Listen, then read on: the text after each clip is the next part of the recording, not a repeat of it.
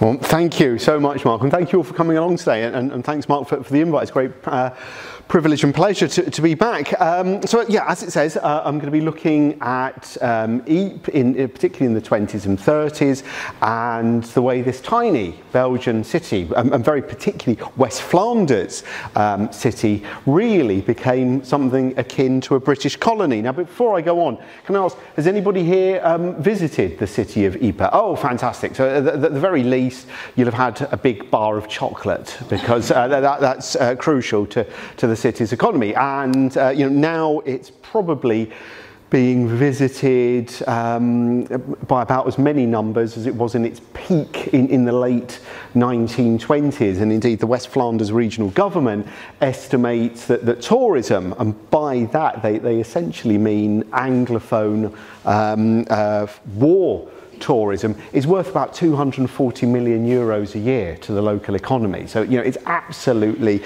uh, um, crucial to, to that world. Now, just to put that sort of post-war Ypres, to get, to get it into its, its uh, immediate perspective, by the end of the war, Ypres is a legend across the British Empire, right? It already has this huge status. And that's largely because during the course of the conflict, five great battles are fought around it in total. Um, not all of them um, named after the city, but essentially five battles are fought around it. So here, uh, you get a sense of the kind of public public rhetoric that's associating, uh, associated with this city in this book that comes out between um, the Battle of the Messines Ridge um, in nineteen seventeen, Messines just south of Ypres, and the third Battle of um, Ypres, uh, often known as uh, Passchendaele, um, which um, starts on the thirty-first of July nineteen seventeen. And look at that very, very high rhetoric. Um, and again, it should straight away um, act as, as, a, as a kind of corollary for us, or as a, uh, as a guide against not taking the great war, great poets as the spokespeople of a generation. Um, this high kind of memorialising rhetoric about the war is the one that's going to be dominant through the twenties and thirties. We can come back to that uh, in the questions, if you like. Um, and notice as well, um, in this very, very deliberately, artfully created front cover, the blood redness of the sky. Ypres is associated with sanguinary sacrifice, and the fact that the shell hole in the, in the Grand Place, the Grote Markt, is almost poppy shaped. And remember, throughout the twenties and thirties, they're not just poppies, they are Flanders poppies. They are intimately associated with, with Belgium, and that blood redness of the poppy as well. So Ypres is say, a kind of essential byword for the Western Front by the end of the war. What does it look like in nineteen nineteen? Well, it, well, it has been um, devastated. You know, it, it has been utterly destroyed. In one sense, though, there, there is um, a, a, a continuity. Ypres, the city council has sat throughout the war, but um, at Le Touquet, um, that's the, where a bulk of the Ypois, Yperians have gone off to as uh, refugees. And indeed, if you go into Le Touquet's little Um, uh, public park today, you'll see a little memorial to, to the people of West Flanders, and particularly Ypres, that, that came there as refugees in the war. And obviously that is partly to maintain their authority, so that the British do not see this as a tabula rasa, as somewhere that they control through their military presence um, in the area. Um, and that's That's the west gate of the cathedral. You can see that it um, had uh, had its day rather ruined by the war. Uh, and you can see the remnants of the great medieval cloth hall there as well, Europe's largest secular Gothic building. But within months of the war ending, people start to sneak back. They start coming home. Where do they live? Well, in these prefabricated houses. Uh, the biggest of the funds is the King Albert Fund, which is established for prefabricated housing in the, in the devastated region. Um, supply um, is always completely outstripped by demand. By about the summer of nineteen nineteen, it's estimated there are about one hundred fifty odd people back, and it's growing the whole time. And they are living in the heart of Western Europe in the twentieth century, essentially a frontier existence, right? They might as well be on the frontier, you know, of, of um, one of the European colonies. There is no running water, there is no electricity, um, they draw it from, from standpipes, um, uh, they have little um, coke oven stoves in, in these houses. It is not um, a particularly, you know, happy existence. It's hard life. And here, for those of you who visited Ypres, if you've been to the Reservoir Cemetery, that's right next to it, is, is the main kind of um, temporary housing citadel of, of the, the, the city. Um, so there it is, the mini-plan, the Plan d'Amour. Um, and the same is true out, ta- out of the town up to the main battlefront. Um, Hogger, as you can see, there's the sign up, this was Hogger, uh, and you can see, or Hooge, um, and you can see also what happens. The local council buy up old British Army Nissen huts, and people are living in those. This is that same spot, circa nineteen twenty-one. You can see the Baron de Vinck has spent his money wise. He's already got his chateau well on the way to being restored there, but others are, are still living in, in the temporary housing. Now, as said, life is incredibly hard for, for these people. There's also, as with everything else about Belgium, immediately um, a linguistic and cultural divide. So obviously it's West Flanders in the Flemish district, the, the Dutch language district, and very, very, to this day, highly stratified by um, accent and dialect. You know, people in Ypres can recognise someone who lives at Zonnebeke, seven miles up the road, very, very quickly. They can recognise people from Poperinga, six miles down the road, very quickly, because the accent changes uh, and dialect changes are so sort of Of, um, uh, rich in this area. So, of course, French is the language of government um, in Belgium. The Germans during the war have played the card they will play a lot more perniciously in the Second World War, which is Vlaamenpolitik, which is to try and split off Vlaams, the, the Dutch speakers, from Wallonia. And they've been playing that through the Great War. It's not been truly successful because Vlaams is so completely and utterly Roman Catholic. Um, that they have picked up, the, the Catholic bishops have picked up that the Germans in the Great War are forever speaking to The Hague. They want to bring the Netherlands in on their side. And of course, one of the things they promised the Netherlands is, after the war, if we're successful, maybe the Greater Netherlands will come back, that is you will re-annex Flanders back into the Kingdom of the Netherlands, and there is no way Vlaams, Flanders is going to go into a Protestant state. So all of this rather collapses. But anyway, in nineteen nineteen, an, a, a francophone, as it would be, um, agricultural commission is sent out. They very quickly say that most of the farmland around Ypres is never going to be farmable ever again. Saltwater inundation has come down as far south as Ypres. Remember, in nineteen fourteen, the Belgians had smashed the sea locks to flood, literally flood the German advance in. So saltwater had got in to, to the water table. Um, plus, the problem is north of the Menin Road. Those of you who've been out there, sort of the Axis Road that splits the um, uh, battlefield, north of the Menin Road has been so heavily saturated in mustard gas that they severe they, they have severe doubt again whether it's ever farmable. Now, of course, that immediately plays into the problem that is Belgium, that the glorious eccentricity that is Belgium, because the locals say, "Isn't it typical? A French-speaking group come here from Brussels, of all places, and tell us how we are going to lead our lives." And they take no notice of it whatsoever, because the recommendation is that a state forest should be planted. Houtsoest forest should be extended, and there it will be uh, in a forested region. They get out there, being good Catholic families, you know, they and the nine kids, even little few-month-old Matilda, she can hold a spoon in her mouth, she's out there helping to dig the drainage ditches. They are re-digging the ditches, they're getting their lives back on track, um, and they are rebuilding their world. It is exceptionally dangerous. There is unexploded ammunition everywhere, still coming up to this day, the Iron Harvest. Um, a few months back, um, I was talking to the commander of Dorvo, the Belgian Army bomb disposal unit up at Poelcapelle, just north of Ypres, um, and he was telling me at current finding rates, they think there's one hundred fifty years more work to be done in West Flanders.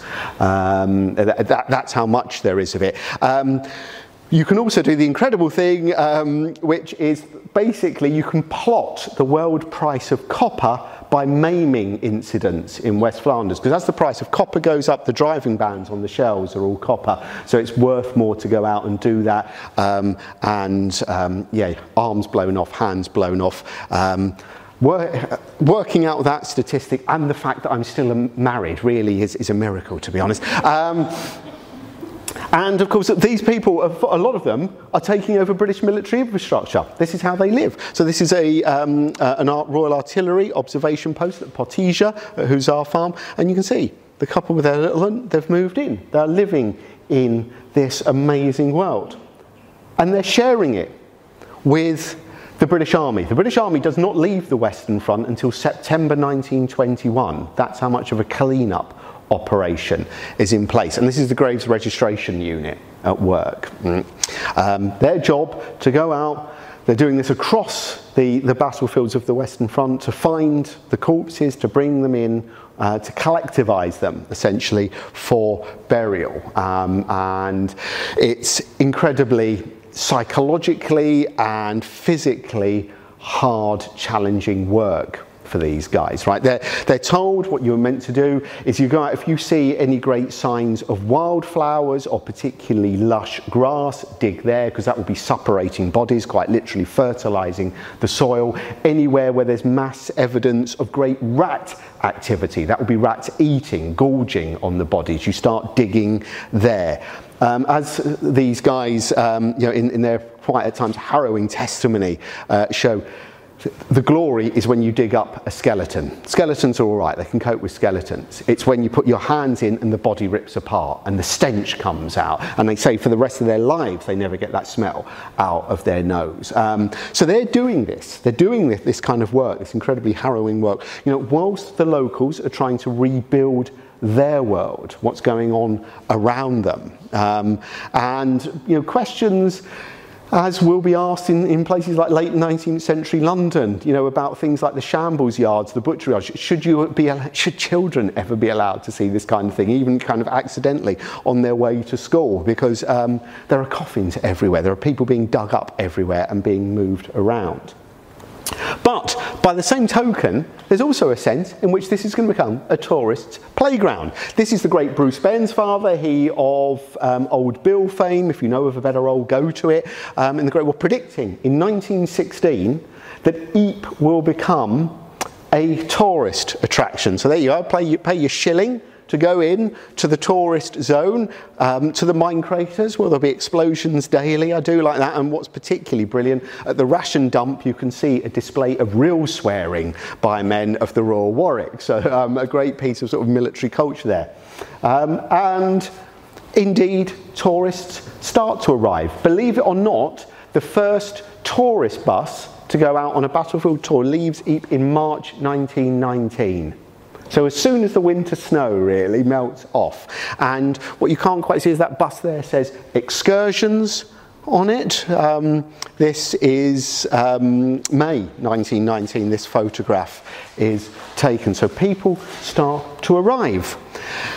And of course, in the first instance, as this lovely um, engraving from the Illustrated London News will show you, um, it is of course people of a certain class. It takes quite a bit of money to get out there. Remember, it's a destroyed infrastructure. Being able to get into these places is very tricky. And indeed, the British and French governments do not allow normal cross-channel traffic to resume until July nineteen nineteen. Because particularly the Dover-Calais route is ta and Dover-Zeebrugge is taken up with military stores going to the Army of Occupation in Cologne. Um, so getting over the channel is exceptionally difficult. You also need, what is then um, agreed, is a war graves pass. If you haven't got a full passport, you must apply for a war graves pass. And the only way you can get a war graves pass from the Imperial War Graves Commission is to prove that you're visiting an actual war grave. So in other words, not a tourist. You can't just be going there to gulp. You have to be going there to see the grave of a loved one, because it is still a militarised zone, you know, and they are trying to control the number of people that are coming in. And the French and Belgian governments are very keen to control the number of people coming in, because they, of course, are saying, look, we haven't got running water. We can barely feed the people in the devastated zone, the zone rouge, as the French government call it, um, you know, let alone hordes of Anglophones arriving and trying to see them round it, this kind of landscape.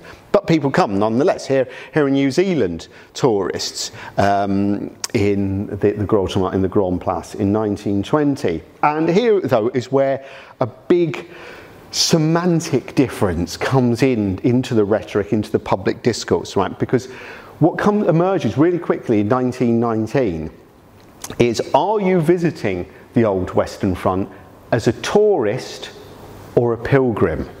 Right, with all of the associations, the, the medievalism of, of that word. You know, a pilgrim is going to visit a war grave. A pilgrim is going on some kind of spiritual journey. You don't want to be just a tourist gawping at these sites. Now, who would have thought, who would have thought this was ever possible? The British tend to be quite xenophobic about this. I know, something that you thought quite weird for the British. Um, and of course, the people who are most often labelled as tourists are Yanks.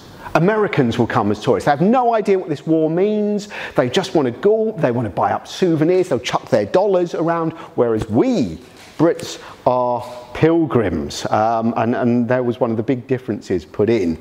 Um, and there's very definitely what would be classified as a pilgrim, a widow and her son at the grave of her husband at the Reservoir Cemetery there um, in, in Ypres.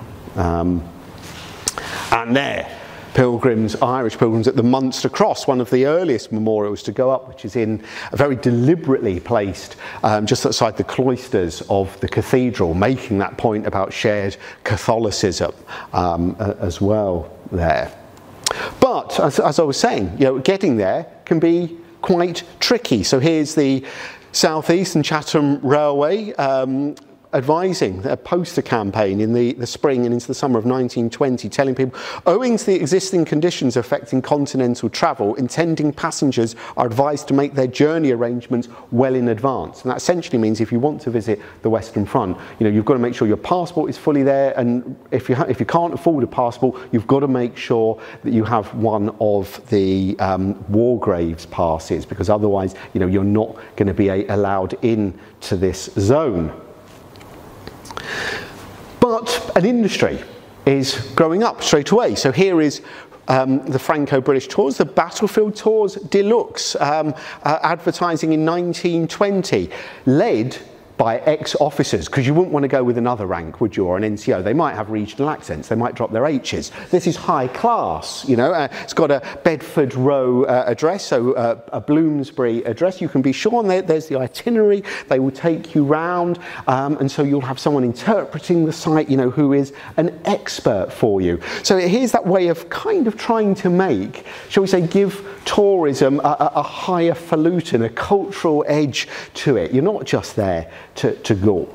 But you could also go with the great Battlefields Bureau, um, led by um, Lieutenant Colonel E P Corsten. Now, Corsten's one of my great heroes of this early days of sort of battlefield tourism, uh, uh, Brelan there, which is just west of Ypres.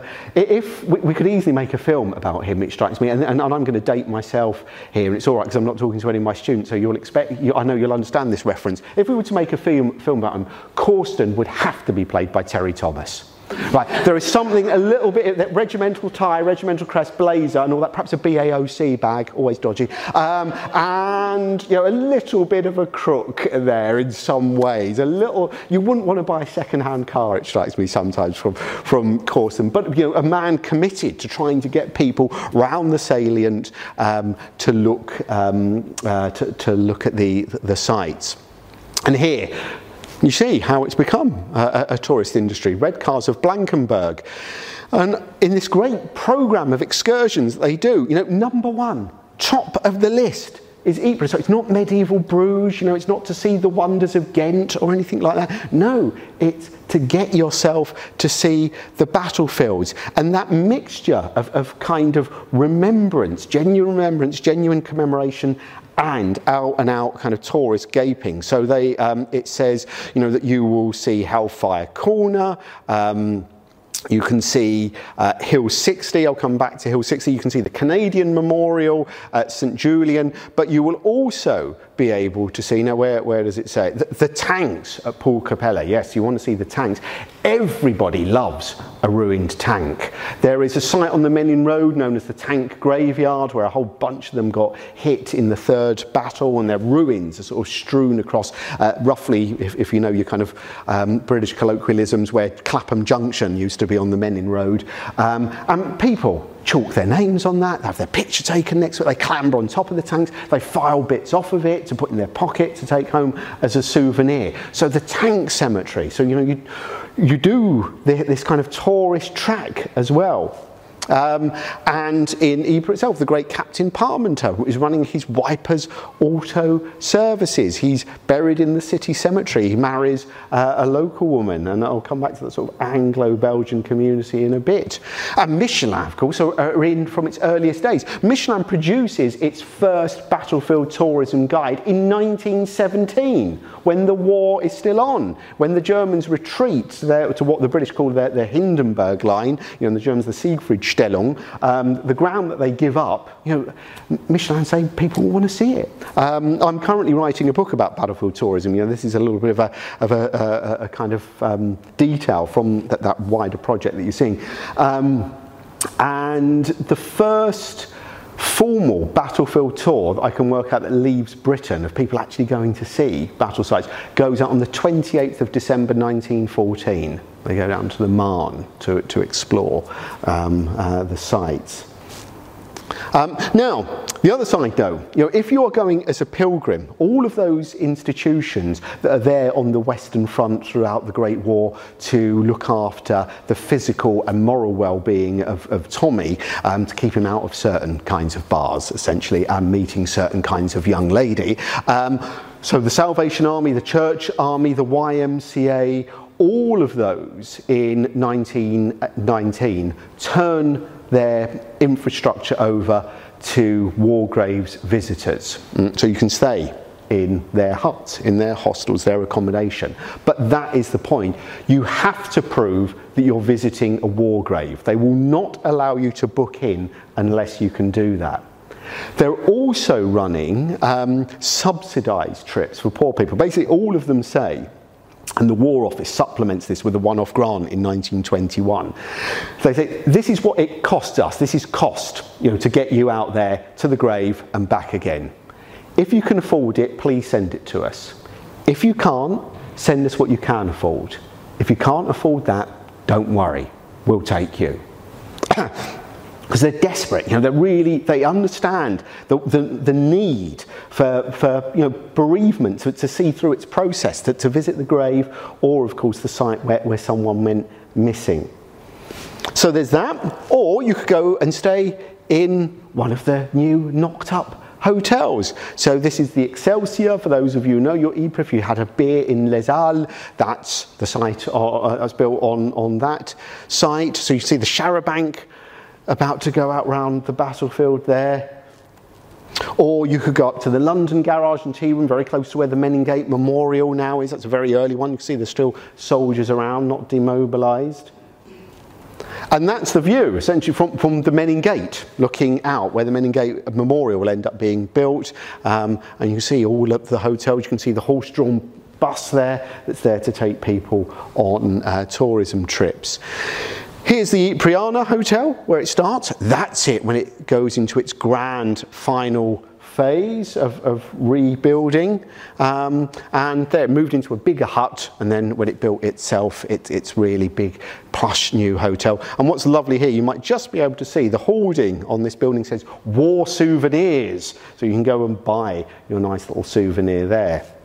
Um, now, in the midst of all of this, Um, the British government, uh, led by Winston Churchill as Secretary of State for War, has decided that because Ypres is so important to the whole British Empire, the ruins of it should be bought lock, stock and barrel and left in ruins, in perpetuity.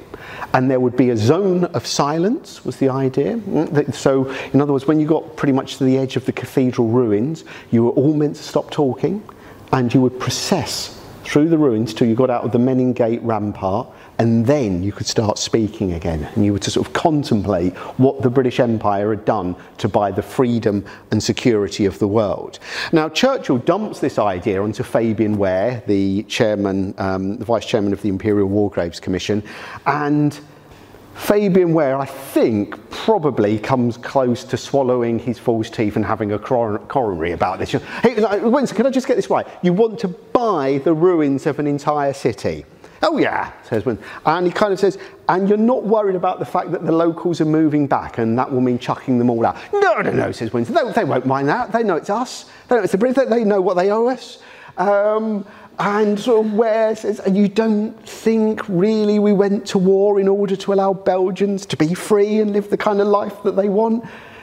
Churchill sort of ignores that and says, get on with it. Ware does what any great administrator should do, you know, when faced with something like this. He sits on it for a very long time, and he basically allows, you know, the de facto return of local people to, to make the plan null and void. Of course, the, the flip side to it is um, that both the Belgian government and, and the Ypres City Council say um, that you can have the other great prime historic site in the city, which is the site of the old Vauban Menin Gate, you know, the gateway to the battlefields, and you can build a, a memorial there, and that will be the, the, the flip side of all of this.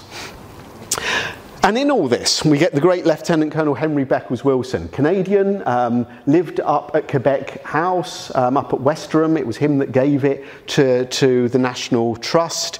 Um, and he's town major of Ypres in nineteen nineteen. And he writes this very early guidebook with this incredibly resonant title, Holy Ground of British Arms. And you can see there, you know, what, what he's, um, uh, the, the, again, the high diction about Ypres, that this kind of blood-soaked um, landscape in which it's often during the war and even post-war, um, Ypres is, is called the British Calvary. It's the British Empire's Calvary. You know, so the Menin Road almost becomes the Imperial Via Dolorosa. It is where, in imitation of Christ, British soldiers took up their rifle and pack, their imitation of their cross, and went to their glorious martyrdom. Um, and remember, that's always the high language of, of the Great War. No one is ever killed in the Great War. The newspapers never, ever really say that masses were killed. Instead, they sacrifice themselves. Agency, power remains theirs. Those soldiers gave themselves in the cause, right?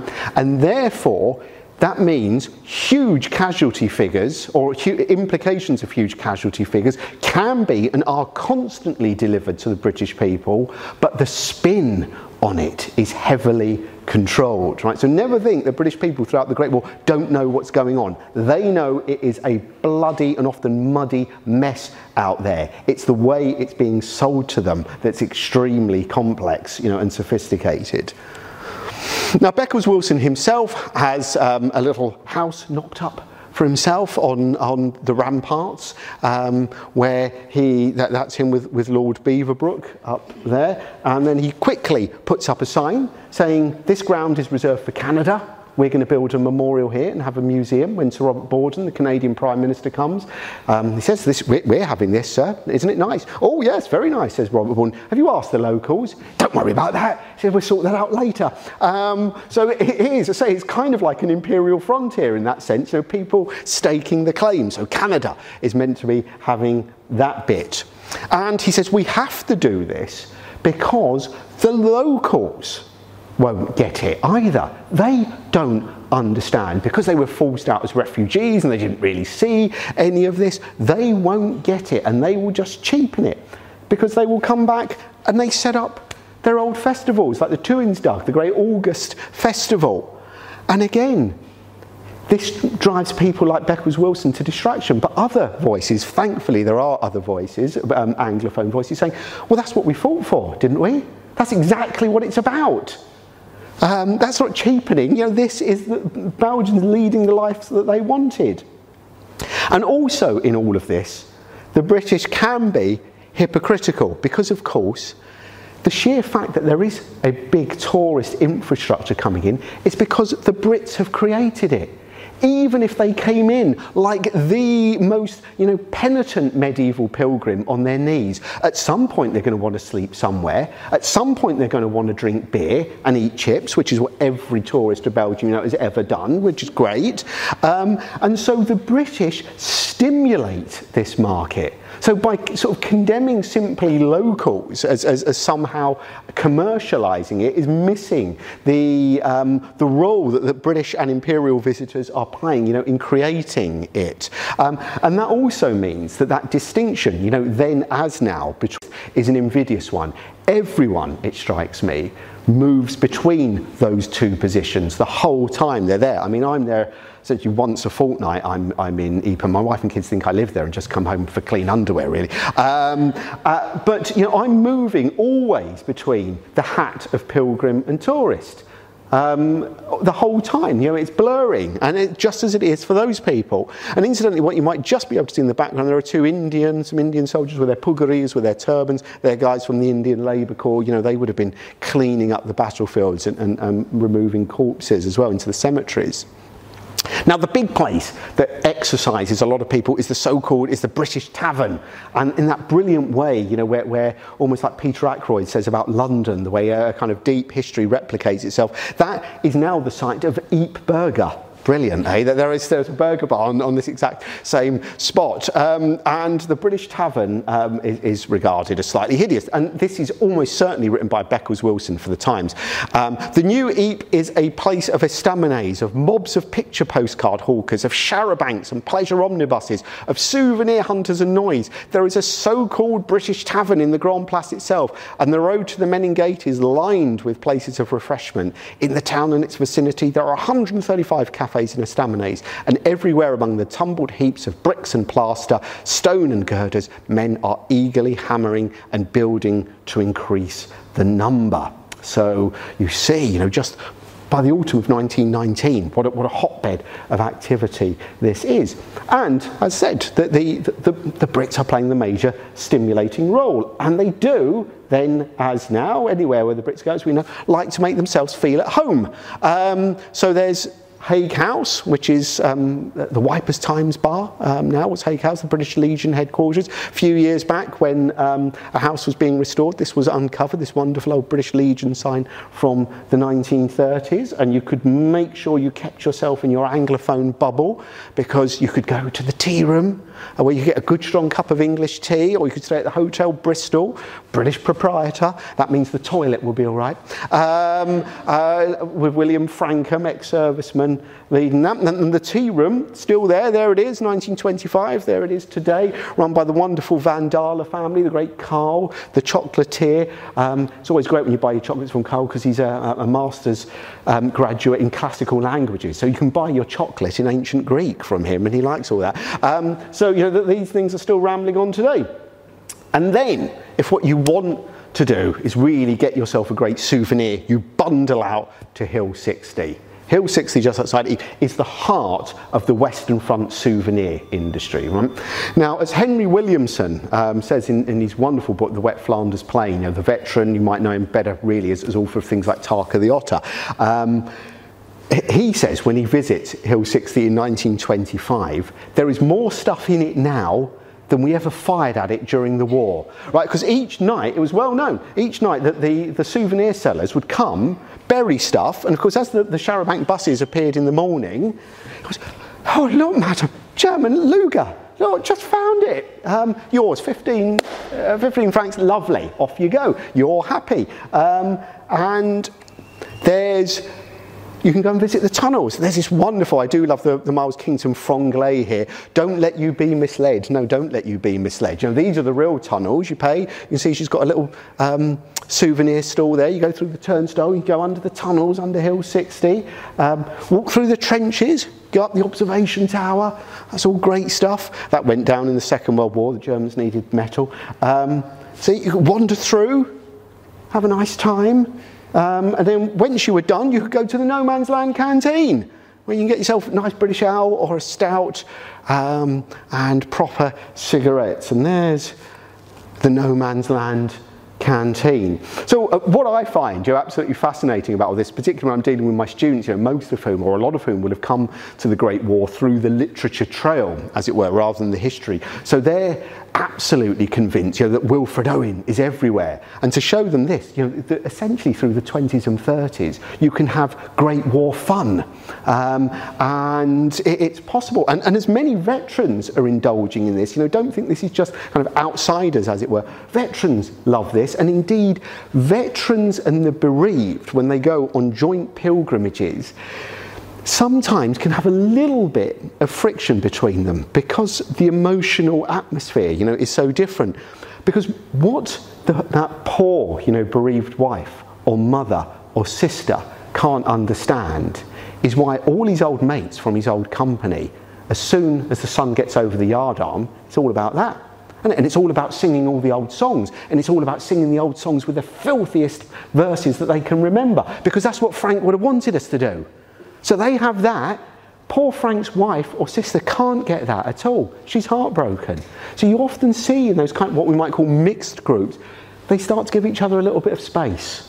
You know, that they will do slightly separate things at certain points in the day and maybe come together at other points because the veteran has got a different way of going through this landscape compared with the bereaved.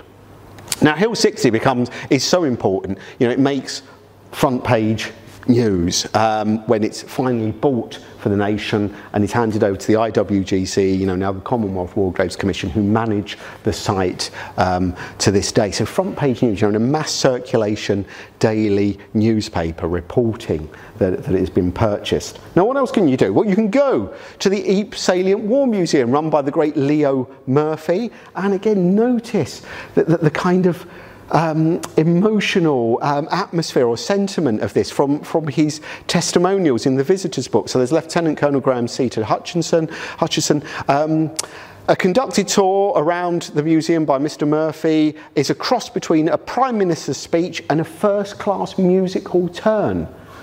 Because, you know, he delivered all the passion. His favourite bit of kit that he had was um, uh, a heavy British shell which had a German gas shell that had gone into it and both had failed to explode. You know, I think he'd like to give them a bit of a kick when he went round to see if people flinched. Um, and then in nineteen thirty-nine, you know, with Belgian neutrality and then and then uh, British visitors unable to get in, of course, he, he comes home and he brings his war museum home with him um, and he sets it up in Brighton.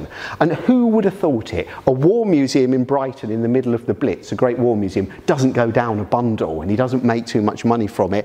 Um, after the war, he's declared bankrupt and then what sort of tragically in nineteen forty-nine, the whole collection is sold for scrap metal. I mean, it's just frightening to think what he had.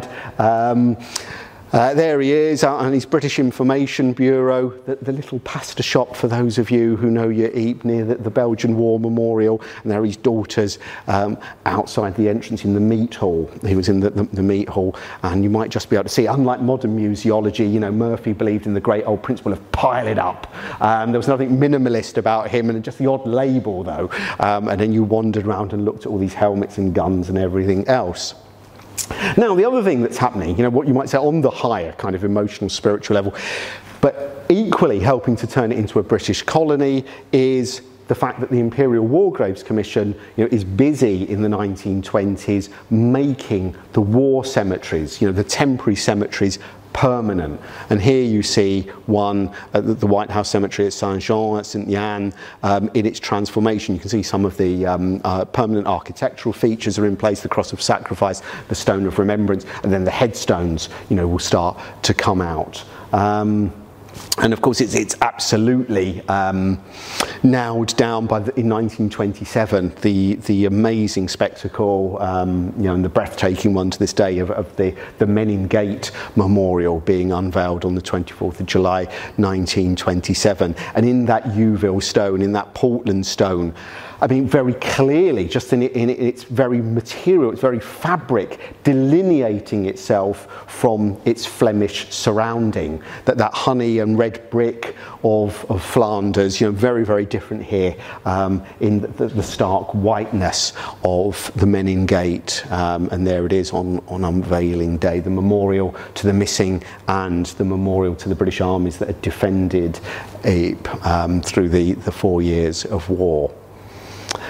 Now, what else is needed in this infrastructure? Well, the other thing, one of the other memorials, which the Church Army is uh, originally very interested in, is some kind of chapel. If people are going to visit, they're going to want to, they are going to need spiritual comfort, spiritual nourishment. So the Church Army is very keen on a church or a chapel. Reginald Blomfield is asked to make designs. Originally, um, the plan was it would be at the Lille Gate. Some of you might have been to the Lille um, Gate Cemetery, but he very quickly realises it won't take the weight of the um, foundations, so they have to look for a site in town, um, and the Ypres League helps build that. Let's skip through there a little bit. That's probably too much detail. There you are, St George's um, is finally completed in March nineteen twenty-eight. And of course what that does is again slightly segregate the, the, the British, um, the, the, the now fairly indigenous, there's a, there's a big lot of people that, per, British people that permanently live in and around Ypres from the locals. It's very um, sensitive in terms of religion, being so deeply Roman Catholic. The incumbents of St George's have to sign a solemn declaration that they will never ever try to proselytise anyone to Protestantism. And you mustn't do that. It doesn't have a full ring of bells to begin with, again because it mustn't disturb Catholic services, and it doesn't have a font to begin with. Terrifying, you know, the, the Catholic Church is very, very scared, uh, or shall we, not so much scared because it has more power, but you know, shall we say suspicious of what's going on here. But the Anglican Church is only too keen, you know, to, to maintain good relations, so it goes along with, with all of that. And what's creating Um, Uh, uh, some issues here, or what's create, making things more complicated, is the fact that the I W G C's employees, you know, the gardeners, the caretakers of the cemeteries, are overwhelmingly British veterans. Now, some of them have bought out their British families, wives, children. A lot marry local women, and they start to have children. By the mid twenties, those gardeners are suddenly, oh, they're coming up to school age.